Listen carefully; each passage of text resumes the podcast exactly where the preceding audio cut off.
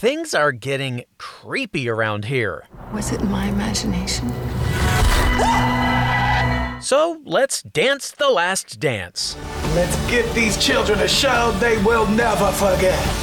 I'm Jared Hall from Entertainment Weekly, and here's what to watch this weekend Friday, June 4th through Sunday, June 6th. We're counting down the weekend's top five must see picks from TV and movies, but first, your entertainment headlines. Filming of the seventh Mission Impossible film has been put on pause after an unknown number of positive coronavirus test results popped up during regular testing. This latest news comes months after star Tom Cruise made headlines after a leaked audio clip seemingly featured him berating crew members for breaking COVID 19 safety protocols on the set of the film. Ryan Murphy has revealed the first stars joining the cast of American Horror Stories, his upcoming spin off to the main American Horror Story franchise, which will debut July 15th on FX on Hulu. Dubbed the Fantastic Four in a post shared on Murphy's Instagram, are Glee veteran Kevin McHale, Riverdale actor Charles Melton, Pose's Dyllón Burnside and the prom's Nico Greetham. FX also announced some other premiere dates, including American Horror Story Double Feature, which will premiere August 25th, and Impeachment American Crime Story on September 7th. For more on those stories, plus other news, reviews, interviews, and a whole lot more, head on over to EW.com. Number five. And now, presenting our top five picks for this weekend, starting with number five, the 43rd Annual Kennedy Center Honors. The yearly ceremony returns to CBS this Sunday after taking 2020 off because, well, you know, honoring five performers for their contributions to American culture. This year's honorees include Fame star Debbie Allen, folk singer Joan Baez, violinist Midori, the legendary Dick Van Dyke, and country star Garth Brooks. Throughout the pre taped ceremony, other artists will pay tribute to the honorees with special performances. And here's a bit of Kelly Clarkson performing Brooks's emotional song, The Dance. But I'd have had to miss the dance. Holding you, I held everything for a moment. Wasn't I the king?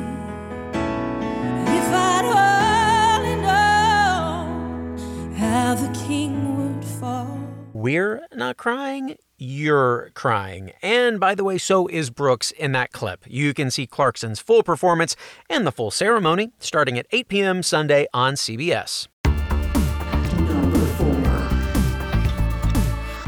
Let's head up the coast, the Mosquito Coast, that is, for our number four pick. The Apple TV drama wraps up its first season today and has already been renewed for season two. The question then is where will the finale leave things, especially after last week's intense entry where Justin Theroux's Allie almost let his wife Margot die at the hands of their pursuers?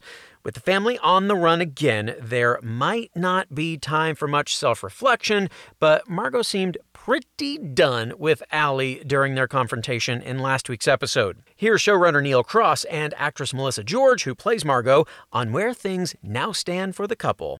There's some level of assumption that Margot is in some way along for the ride. In that moment in this episode, we get the first real solid glimmer that things might be otherwise. When you get told something, there's a gun at the back of your wife's head, and you actually don't care, well, that's what she thinks Allie was going through. She's had enough. That's when she realizes that she's going to take the kids. Life with Allie is not worth it. It should make for some compelling drama in the finale and in season two, whenever it arrives. Until then, the first full season of The Mosquito Coast is now streaming on Apple TV Plus. Now, time to invoke our number three pick, The Conjuring The Devil Made Me Do It. The latest installment in the Conjuring franchise sees the return of Patrick Wilson and Vera Farmiga as paranormal investigators Ed and Lorraine Warren, who this time are drawn into a case beyond anything they have seen before. The Warrens will risk their lives to prove the existence of evil forces in the first trial in U.S. history where a murder suspect used demonic possession as a legal defense. And yes, it's based on a real life trial. Here's a bit of the trailer. Residents of Brookfield were shocked this afternoon by the broad daylight murder of Bruno Sauls. The court accepts the existence of God every time a witness swears to tell the truth. I think it's about time they accept the existence of the devil. Whatever is going on, whatever happened that day, that was not Arnie. It's a witch's totem. We think your family was cursed. And that connection's still open. Ugh, that is creepy stuff, as we have certainly come to expect from the Conjuring films. Still, this one represents something of a shift for the franchise. Here's Wilson to explain how.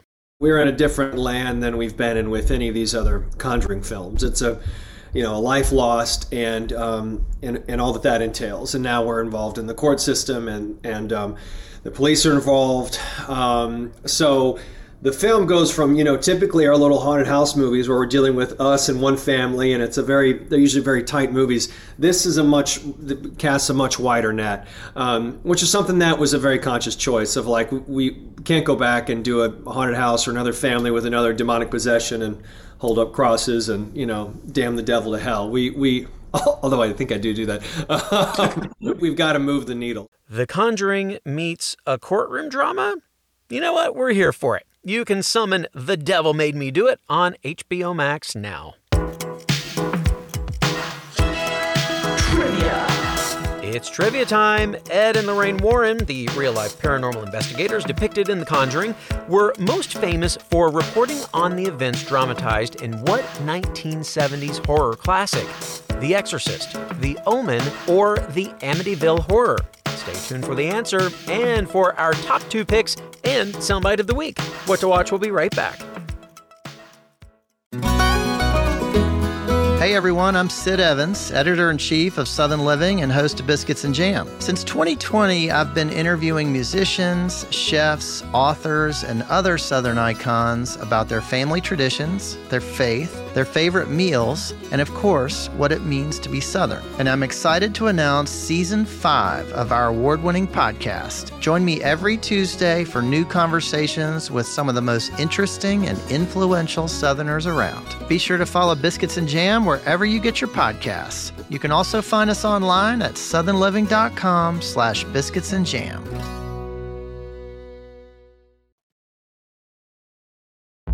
Welcome back to EW's What to Watch. It is only week three of the latest season of The Real Housewives of Beverly Hills, and the women are already off on a vacation and already having some drama. But that aside, most of the women head off on a rail bike tour. Kyle Richards' sister, Kathy Hilton, though, stays back at the enormous cabin they're staying in because, well, she's still sleeping, which maybe has something to do with that Red Bull she was drinking at 1 a.m. Anyway, when the women return, they find Hilton awake, but the start of her day hasn't gone so well. And it's our soundbite of the week. Hello. Oh, where, where's Kathy? Oh, I, I Kathy. can't. I can't. Where's Kathy? My sweetheart. What are you doing? I put some drops, and I thought they were eye drops, and I put eardrops in my eyes. hmm. Eardrops in her eyes. Well, money can buy you a lot of things, folks, but anyway, she was totally fine, by the way. The Real Housewives of Beverly Hills airs every Wednesday at 8 p.m. on Bravo. Number two. Now, let's scare up this weekend's number two pick, Lisey Story, the latest Stephen King adaptation to hit the small screen. This one is rather special, though. It's based on one of King's most personal books, which has never been adapted until now. And was written for TV entirely by the iconic author himself. Julianne Moore stars in the title role, the widow of a beloved novelist played by Clive Owen. She's grappling with repressed memories that she must sift through in order to deal with a series of violent and quite unsettling events two years after his death, involving a dangerous stalker played by Dane DeHaan. In case you couldn't tell, this show has a top notch cast. Here's EW's Lauren Huff on our What to Watch video series discussing the Lisey Story Ensemble. I have to say, there's not a clunker in the bunch. Um, they're all incredible in, in very different ways. Uh, Dane DeHaan is the uh, sort of crazed fan, if you will, um, the the series main villain, I would say, and he's terrifying. Um, and Joan Allen is just absolutely incredible as Lisey's sister Amanda. Um, she's dare I say almost unrecognizable. I hate it when people say that generally, but I mean she's she's incredible. Um, and I mean you can't go wrong with Julianne Moore and Clive Owen, of course. And I think that fans are in for a treat whenever they they get to see it because it's a great great cast, and I think that it does a lot of justice to the novel. King himself is also a big fan of DeHaan's performance. The author recently spoke to Lauren about how the actor brought his character, the sinister Jim Dooley, to life. Dane is a hugely talented actor, and he brought his own concept of Jim Dooley to the show, and I I just absolutely loved it. I love the fact that he's always eating. You know, he's always comfort eating. He's always there's always something going into his mouth. I love that. Pablo said to me, "What what do you think about if he had a yo-yo?"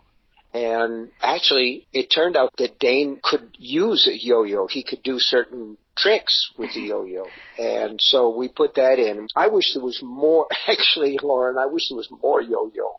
Yo yo's, comfort eating, Joan Allen. Let me tell you, this show has everything. You can stream Lisey's story, if you dare, on Apple TV Plus right now.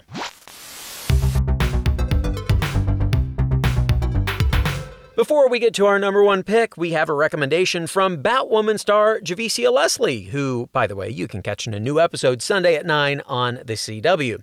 In honor of Pride Month, Leslie recently spoke to EW about an LGBTQ show she thinks everyone should watch, and a character from that show that particularly resonates with her. One of my favorite shows, one of my favorite LGBTQ shows that I feel is underrated, but that I love with all of my heart is Pose. Oh my goodness. That show is just everything to me. And what I love so much about it is that it just taught me so much about a world I, I, I just I didn't really know about. And it, these characters are so full and just so beautiful and so, but also so flawed and layered. And I feel it's underrated because it should not be ending. That's why. It should not be ending. It should go on and on and on and on. And yeah, I love Pose. I really do. My hope is that shows like this really help to open the door for more representation. And I hope that shows like this proves that there is an audience for more LGBTQ shows. An on screen character I identify with is Angel Evangelista, played by the amazing, amazing actress Indya Moore. And what I love so much about Angel is that she comes across just so raw and pure. And she's just a person that wants to love and wants to be loved and wants to do it in the most genuine authentic way possible. And it's something I completely resonate with. And on that note, it's time for one last ball and one last pick. Our number one pick for this weekend is the series finale of Pose, airing Sunday on FX. The two hour finale will bring the House of Evangelista story to a close, with Blanca joining ACT UP in an effort to secure HIV medication for Pray Tell. We are expecting a lot of tears as we bid farewell to this landmark show and its historically diverse ensemble of LGBTQ and particularly transgender actors. Speaking of which, Pose co creator Steven Canals spoke to EW's Nick Romano ahead of the final season premiere about whether the show has moved the needle on trans representation in the industry. My answer is I think that the jury is still out and the impact, the lasting impact, remains to be seen. You know, I, I know that GLAAD every year puts out their report of LGBTQ plus representation. And I think that there have been small gains over the past three seasons when it comes to trans representation. And yet, it doesn't feel like it's happening fast enough. I don't feel like I'm seeing enough of a change. Mm. Um, you know, I can appreciate that. And in this moment, I want to acknowledge that I'm checking my own privilege as a cisgendered male. But I can appreciate that we're seeing more content creators making the, the intentional choice to write a character who happens to be having a trans experience. But where are the actual trans content creators who are just telling their own story? Indeed, there is still a long way to go, and here's hoping Pose represents a very early step on the road to more stories from creators like Janet Mock. In the meantime, you can catch the series finale Sunday at 10 p.m. on FX. And finally, this weekend, the answer to our trivia question. Ed and Lorraine Warren of The Conjuring were most famous for reporting on the events dramatized in what 1970s horror classic? The Exorcist, The Omen, or The Amityville Horror? Don't be afraid to take a guess. The answer is the Amityville Horror. The Warrens' reports were the basis for the book that the 1979 film was based on, and their investigation was depicted as the opening of The Conjuring 2. That's our show for this weekend. We'll have more news and must see picks for you on Monday, so be sure to follow or subscribe to What to Watch so you don't miss our daily recommendations, more of which can be found at EW.com. I'm Senior TV Editor Jared Hall. You can find us on Twitter at EW and at Jared Hall. Thanks so much for listening and have a great weekend. What to watch? What to Watch is written by Tyler Aquilina, edited and produced by Joshua Heller, produced and hosted by Jared Hall, and executive produced by Shana Naomi Krochmal and Carly Usden.